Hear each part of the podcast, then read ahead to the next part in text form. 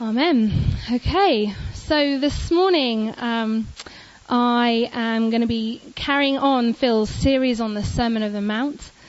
And on my walk to church this morning, I come across the Coronation Rec uh, in the morning to get to church. I was reminded uh, by the Lord of a particular verse, a verse that I really love, uh, but I think that I'm only just beginning to scratch the surface of.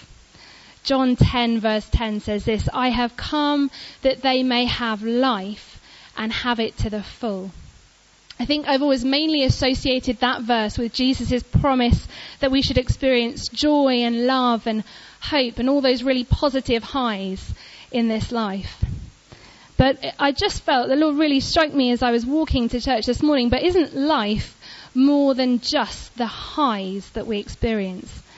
We're going to have a look at some really challenging uh, verses today, and I just felt the Holy Spirit prompting me as I as I walked this morning that that that really that life in all its fullness has many highs, but it has many lows as well. It's wide in all its extremities, and I just felt challenged that can we really experience true joy until we have experienced pain, and can we know hope before we have really experienced despair?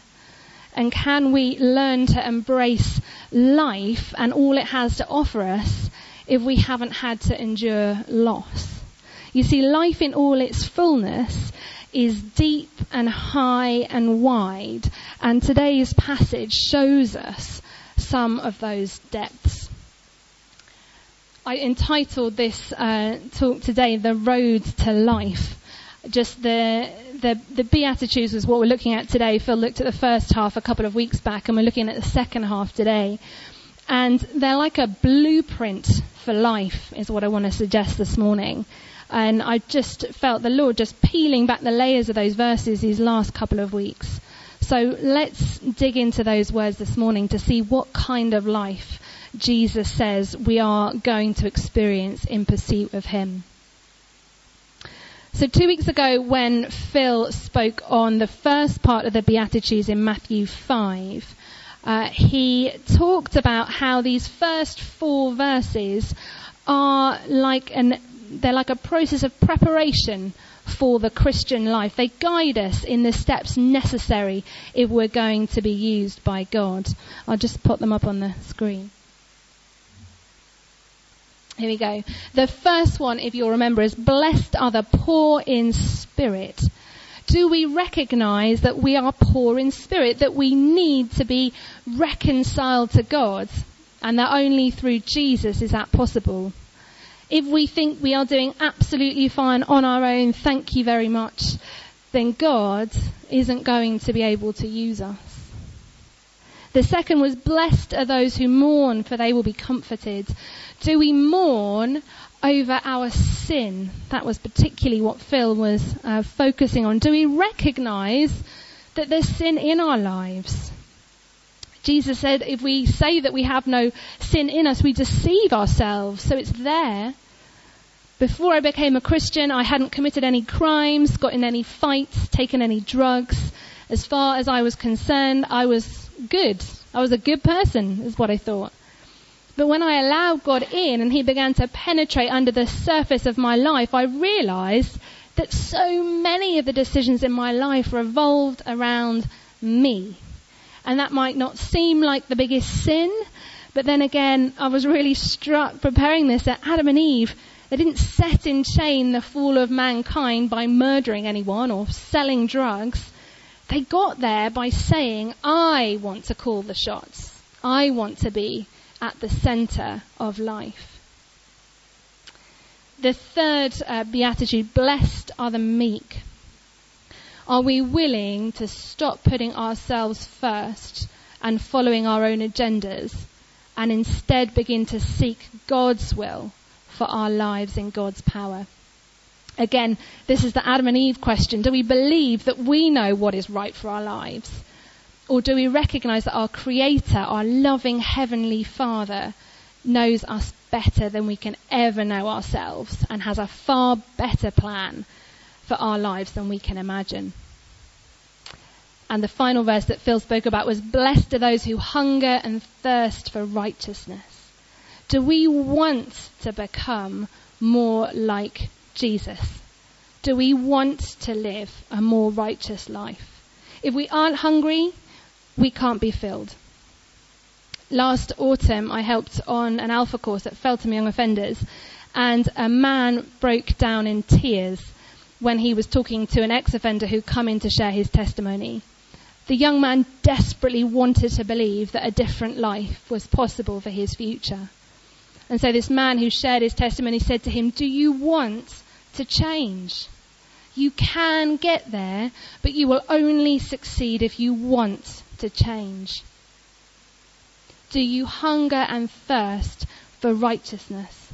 If you do, then Jesus has promised that we will be filled. So then if these first four Beatitudes are about preparing us to be used by God, then the second four can be described as how God uses us. They show us the road that Jesus calls us to travel with Him. It's worth pointing out that we don't want to stop focusing on the first four. We should be continually hungering and thirsting for righteousness. We should be continually mourning over our sin as God exposes it in us.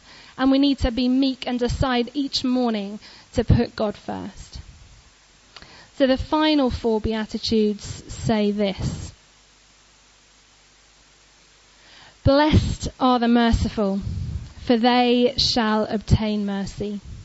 Blessed are the pure in heart, for they shall see God. Blessed are the peacemakers, for they shall be called sons of God. And blessed are those who are persecuted for righteousness' sake, for theirs is the kingdom of God.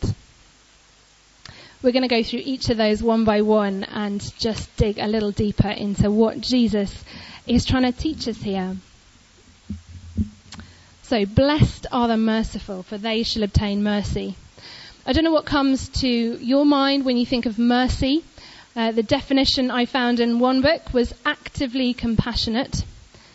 And the word merciful is used uh, frequently of Jesus. I'm going to quote a few verses. If you've got a Bible with you, you can look these up. I'm afraid I haven't put them on the screen. The first is from Hebrews 2, verse 17. It says, For this reason he had to be made like them, fully human in every way, in order that he might become a merciful and faithful high priest in service to God, and that he might make atonement for the sins of the people. And mercy is also a quality that God desires to see in us. In Luke 6 verses 35 to 36, the verse about loving your enemies, this is what uh, Jesus says. But love your enemies, do good to them, and lend to them without expecting to get anything back. Then your reward will be great, and you will be children of the Most High, because He is kind to the ungrateful and wicked. Be merciful, just as your Father is merciful. So, when we look at these two verses, there are two things that mercy assumes. The first is that there is a need on the, on the part of the one who receives the mercy. And the second is that the resources adequate to meet that need are on, it, on the part of him who showed it. So we need saving. We have become separated from God by our sin. And Jesus had the resources to meet that need. He lived a pure and a sinless life. He could be the atoning sacrifice necessary to reunite us with God. The story of the Good Samaritan is a great example of mercy. The victim of a robbery needed help, and it was the Samaritan man who had the mercy to help him. He showed him mercy. There's no sense of duty or obligation. He didn't need to stop. In fact, two others had walked on by without helping him. But mercy goes further than any sense of duty in the same way, we don't deserve our salvation, but Jesus in his mercy chose to make it possible for us by dying. The other thing to point out is that mercy isn't an option either. It's not a duty, but neither is it an option. Jesus says quite starkly that blessed are the merciful, for they shall obtain mercy. James 2 verse 13 says, For judgment is without mercy to the one who has shown no mercy. Mercy triumphs over judgment. And if we just think about that for a minute, that's, that's quite a scary thought, isn't it? It's quite sobering. I certainly don't want to be judged without any mercy, um, because I know where I would end up if I was. Jesus is trying to teach us a different way of life, a life characterized by mercy. And I guess the questions I think to ask myself are, am I compassionate or impatient with those who are struggling with their faith? Am I merciful or condescending towards those outside the church? Jesus showed us mercy when we most needed it. We are called to do the same to those around us. And if you want to learn to show more mercy, then I, can I suggest that you go and spend some time with the poor? And by the poor, I just mean people who have a need, those who are elderly and alone, those who are sick, those who are battling with depression, prisoners, the homeless, and many, many more people groups besides. If you think that there are no poor people around you, then ask God to open your eyes and to look again. When we begin to see the world through God's eyes, we see the brokenhearted in every corner of our lives the guy in the cubicle next to us at work who honestly contemplated jumping off the platform at the station this morning because he couldn't face another day trapped in this circle of stress at work and sleepless nights at home. Or the mum at the school gates battling postnatal depression and hasn't told a soul. Or the old lady in the queue ahead of us at the post office who's desperate for someone to talk to. Or the young man in prison who wants to believe that there's a better life out there but he just doesn't know how on earth he will escape the life of gangs and drugs he's become so embedded in. So spend time with the poor, hear their stories, and let God show you how to be merciful. People sometimes ask me whether I'm scared to go into the prison. And I can tell you, I have learned more about mercy and compassion in that prison than I have anywhere else in life. How can I look at the helpless state of these young men with their whole lives ahead of them and not weep and cry out to God for them? How can I not be moved? How can I not sit there remembering the very day that God performed a miracle in my life by warming my selfish heart to accept Him and pray for Him to do the same in these men? When we spend time with the poor, our hearts are warmed and God can teach us how to be merciful. So the second then um, of these uh, final four beatitudes: blessed are the pure in heart, for they shall see God. In the Bible, the heart is often a picture of the center of our personality, the core of who we are. Now, Jesus' assessment of our natural hearts isn't a particularly positive one. Uh, in Matthew 15, verse 19. He says this, for out of the heart come evil thoughts, murder, adultery, sexual immorality, theft, false testimony, slander. Jesus is highlighting that our sinful behavior starts with evil thoughts, which in turn come out of our hearts. And if purity of heart is a prerequisite to seeing God, that's the promise, those who are pure in heart will see God, then how, how are we going to get there? Psalm 24 verses 3 to 4 says this. Who may ascend to the mountain of the Lord? Who may stand in his holy place? The one who has clean hands and a pure heart, who does not trust in an idol or swear by a false God. Purity of heart is not about conforming to rules. It's about what's inside of us. So if Jesus took such a dim view of the state of the human heart, then how can we become pure in heart? We want to see God, don't we? We want to be with Him. Well, the great promise in 1 John verse, uh, chapter 3 verse 2 is that when Jesus returns, we shall be like him. When Jesus returns, we shall be like him. Like him, Jesus, who is pure in heart, who is holy and unblemished. The language of 1 John is one of expectation. We shall be like him. And John goes on to say, all who have this hope in him purify themselves just as he is pure. So in other words, a Christian purifies himself now because pure is ultimately what he will be. His present efforts are consistent with his future hope. This is a really complicated idea to get our heads around. We understand that we're not yet perfect. We still sin. We make mistakes. We don't always live a pure and a holy life. And yet we live in the hope that we will be like this one day when Jesus returns. And if we live in that way, we are deemed to be pure in heart as we trust in this future hope in the light of all that Jesus has done for us. The key here is to live in the light of that future hope. We can't make ourselves completely pure in our own efforts.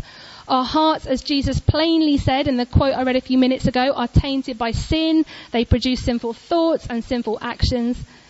And yet as we seek with all our hearts to follow Jesus, to live as he taught, to allow ourselves to be changed as the Holy Spirit works in us, then we live as though we are pure in heart.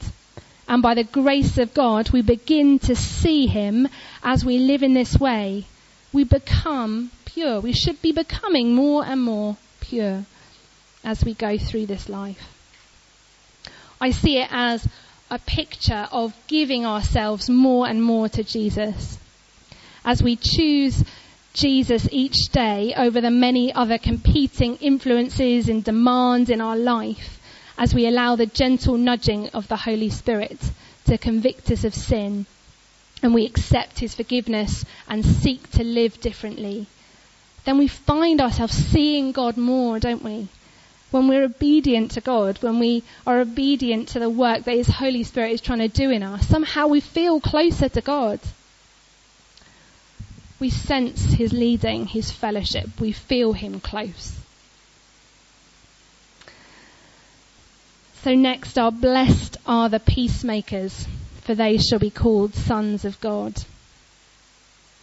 Peace speaks of harmony between people between nations and communities. Peacemakers are different from those who are peaceful or who yearn for peace. You might say of someone that they are peaceful, meaning that they are calm, even tempered, and so on. But what Jesus is talking about here are peacemakers are those who restore relationships. Jesus is the greatest peacemaker back during Advent, I spoke about one of the names Isaiah prophesied that Jesus would be known by, the Prince of Peace. Jesus makes peace between God and man through the blood he shed on the cross for us. He removed our sin which stood in the way of our relationship with God and he brought us into a right relationship with God. He was bringing peace by restoring that relationship. So when Jesus appeared to his disciples shortly after his death and resurrection and greeted them with a traditional Jewish saying, peace be with you, he was bringing a truly new depth to its meaning. He had literally brought them peace with God. He had made a way for them to be reconciled to their heavenly Father by taking away their sin, by dying for their sin, taking the punishment they deserved. And so the good news of Jesus Christ, the gospel, is the greatest peacemaking message that we can share with anyone. The Christian who shares their faith is a peacemaker. Isaiah 52 verse 7 is a beautiful verse. It says, How beautiful on the mountains are the feet of those who bring good news, who proclaim peace, who bring good tidings, who proclaim salvation, who say to Zion, your God reigns.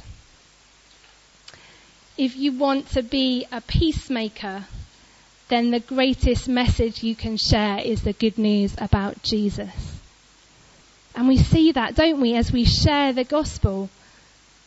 we see that when we share the gospel with someone, when they come to Christ, it brings them peace. It brings them peace in their life like they have never known it before. If you're not sure what the good news is, it's very simple. God made it. We broke it. And Jesus can fix it.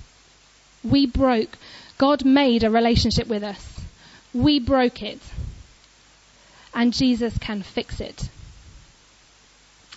I don't know whether you've ever spoken to someone about your faith, whether you've ever spoken to someone about Jesus and shared in that precious moment as their guard comes down, often tears begin to flow, and you know that the Holy Spirit is stirring them, that they realize that they're encountering a different message from the ones they've heard before. People coming into church for the first time and hearing about Jesus often say they feel peaceful here and that's not just because we try our best to create a nice friendly atmosphere. It's because they're experiencing the peace of God, the knowledge, perhaps not yet clear to them, that this is where they're going to find acceptance and peace and love and hope for the future. Peacemakers are blessed, Jesus tells us in this verse, because they will be called sons of God.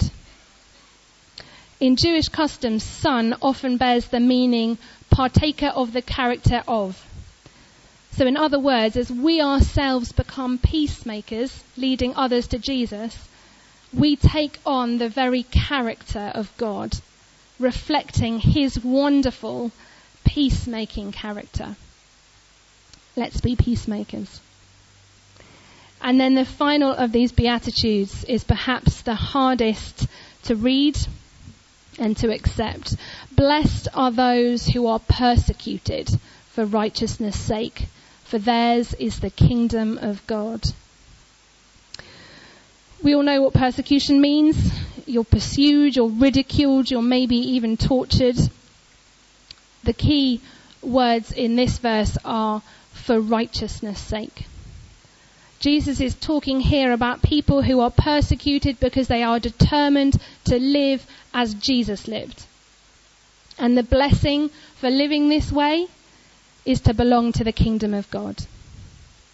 Because we live in a sinful and fallen world, if we display genuine, transparent righteousness, Christ-likeness, then we will be rejected by many. Don't know if you've ever thought about it like that. If you live like Jesus, people will persecute you. Jesus has said that in his word and he knows what he's talking about. John 15 verses 18 to 20 say this. This is Jesus again. If the world hates you, keep in mind that it hated me first. If you belong to the world, it would love you as its own. As it is, you don't belong to the world, but I have chosen you out of the world. This is why the world hates you. Remember what I told you. A servant is not greater than his master. If they persecuted me, they will persecute you also. If they obeyed my teaching, they will obey yours also. It's pretty clear, isn't it? And again in 2 Timothy 3 verse 12. In fact, everyone who wants to live a godly life in Christ Jesus will be persecuted. So if anyone tries to tell you that the Christian life is a nice, easy one where there is happiness and peace and joy all the time, then they haven't read the Gospels and they haven't taken in God's Word because in fact Jesus makes pretty clear uh, promises here, doesn't he? That actually you will be persecuted if you follow me. And clearly Jesus is, want really drive, is wanting to drive something home here because in this final beatitude he sees it's so important. He says it again but this time more directly, not in the third person. Um, he expands upon it. So this is Matthew 5 verses 11 to 12. Blessed are you when people insult you, persecute you, and falsely say all kinds of evil against you because of me. Rejoice and be glad because great is your reward in heaven, for in the same way they persecuted the prophets who were before you. Jesus specifically this time includes insults and spoken malice under the umbrella of persecution. So in this country, Uh, we generally don't face physical persecution for our faith, at least not yet. But there are plenty of insults spoken against Christians about many aspects of their faith. I have been insulted for believing in the miracle of a risen Saviour. I've been called stupid for believing that God is the creator of the universe. I've been called backwards for believing that marriage should be between one man and one woman.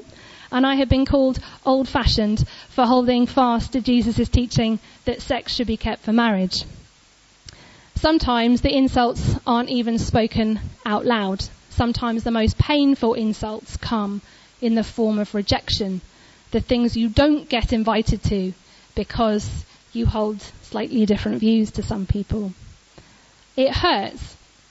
And sometimes I can be left feeling quite sorry for myself, which is why I need to remember the final part of what Jesus says.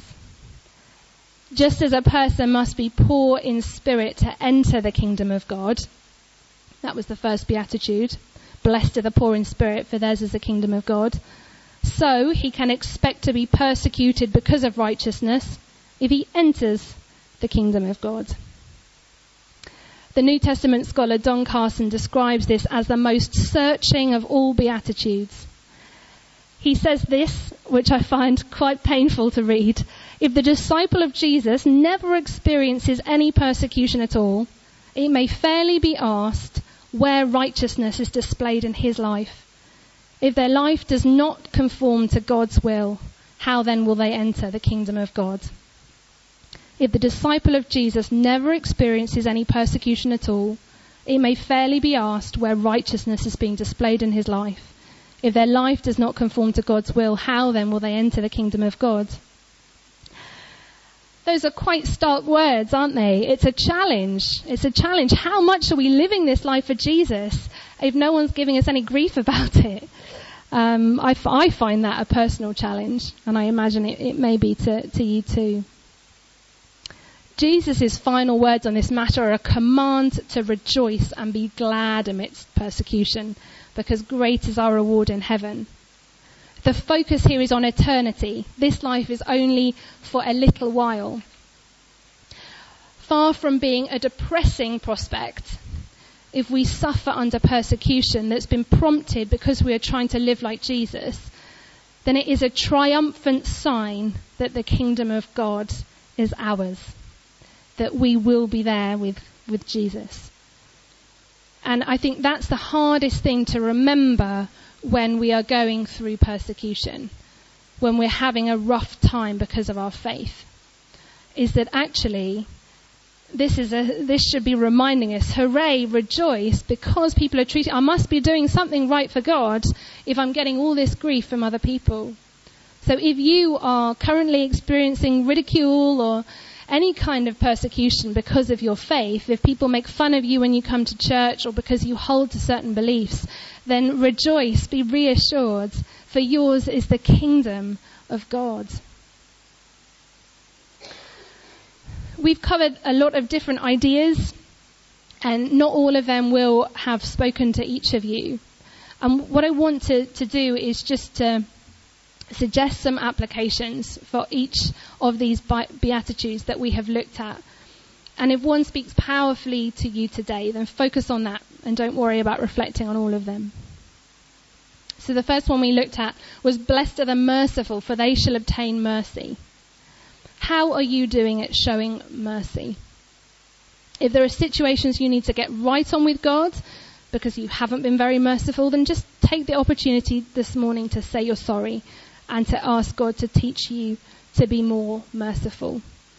Could you reach out to the poor around you, whoever they may be? Allow God to teach you through the things you experience, the people that you meet in your life. Second, then, blessed are the pure in heart, for they shall see God. Are you becoming more like Jesus? What's the desire of your heart? Do you desire to live like Jesus? Why not commit to doing so afresh today? Just take, we're going to have some quiet uh, in a couple of minutes time. Just take that time to just recommit yourself to God, to desire to be pure in heart so that you can see God.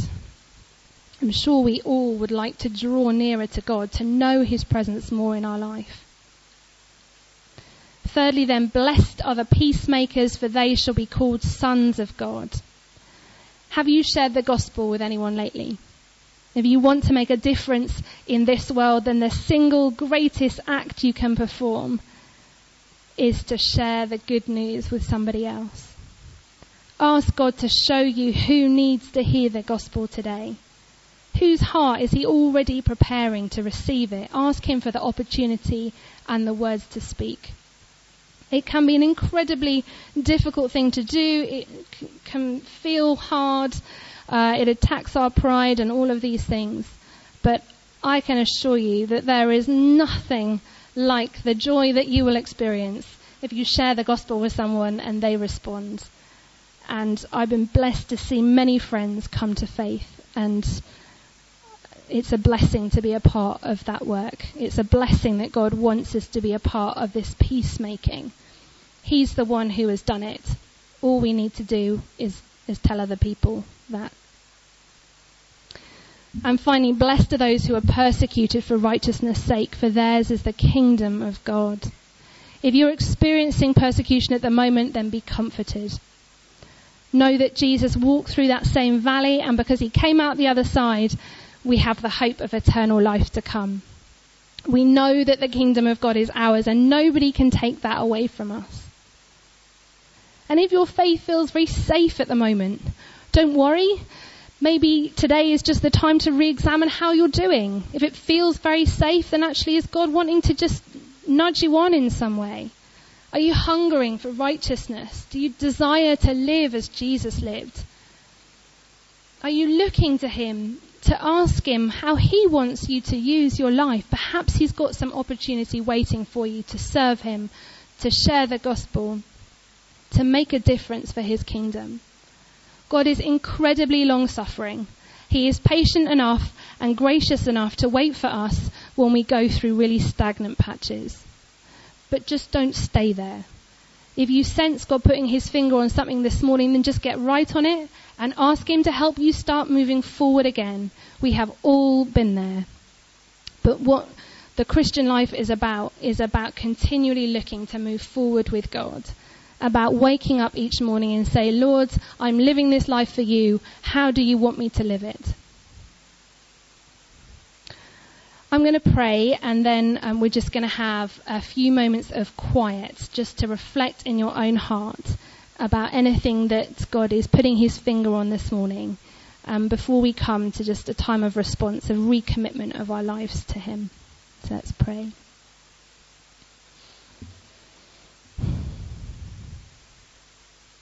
Gracious Lord Jesus, we just want to thank you for these words this morning, Lord. Thank you for opening our eyes a little bit more this morning to to this message, Lord, in your gospel. Lord, right at the start there of the most uh, profound sermon you ever preached are these words, Lord. They're words which challenge our hearts, Lord, which are difficult to listen to.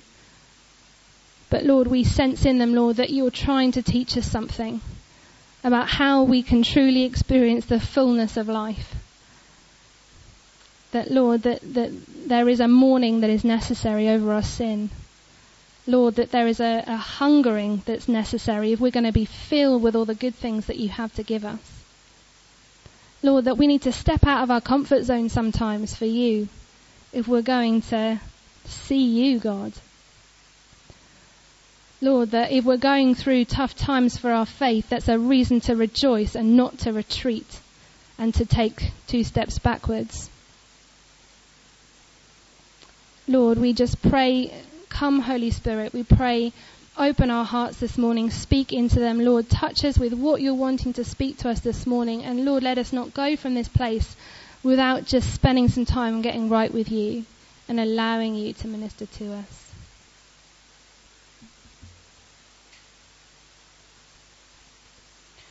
Just had a um, picture as we were praying um, of a horizon. And the horizon is both really beautiful and also feels very far away. And uh, just felt the Lord prompting that actually perhaps there are one or two of us here today who can sort of see the horizon, they can see the light of the Lord there, but it feels a long way away in territory that's unknown. But actually, the promise of Jesus is that if we walk towards Him, He says, I am the light of the world, and in Him is true life.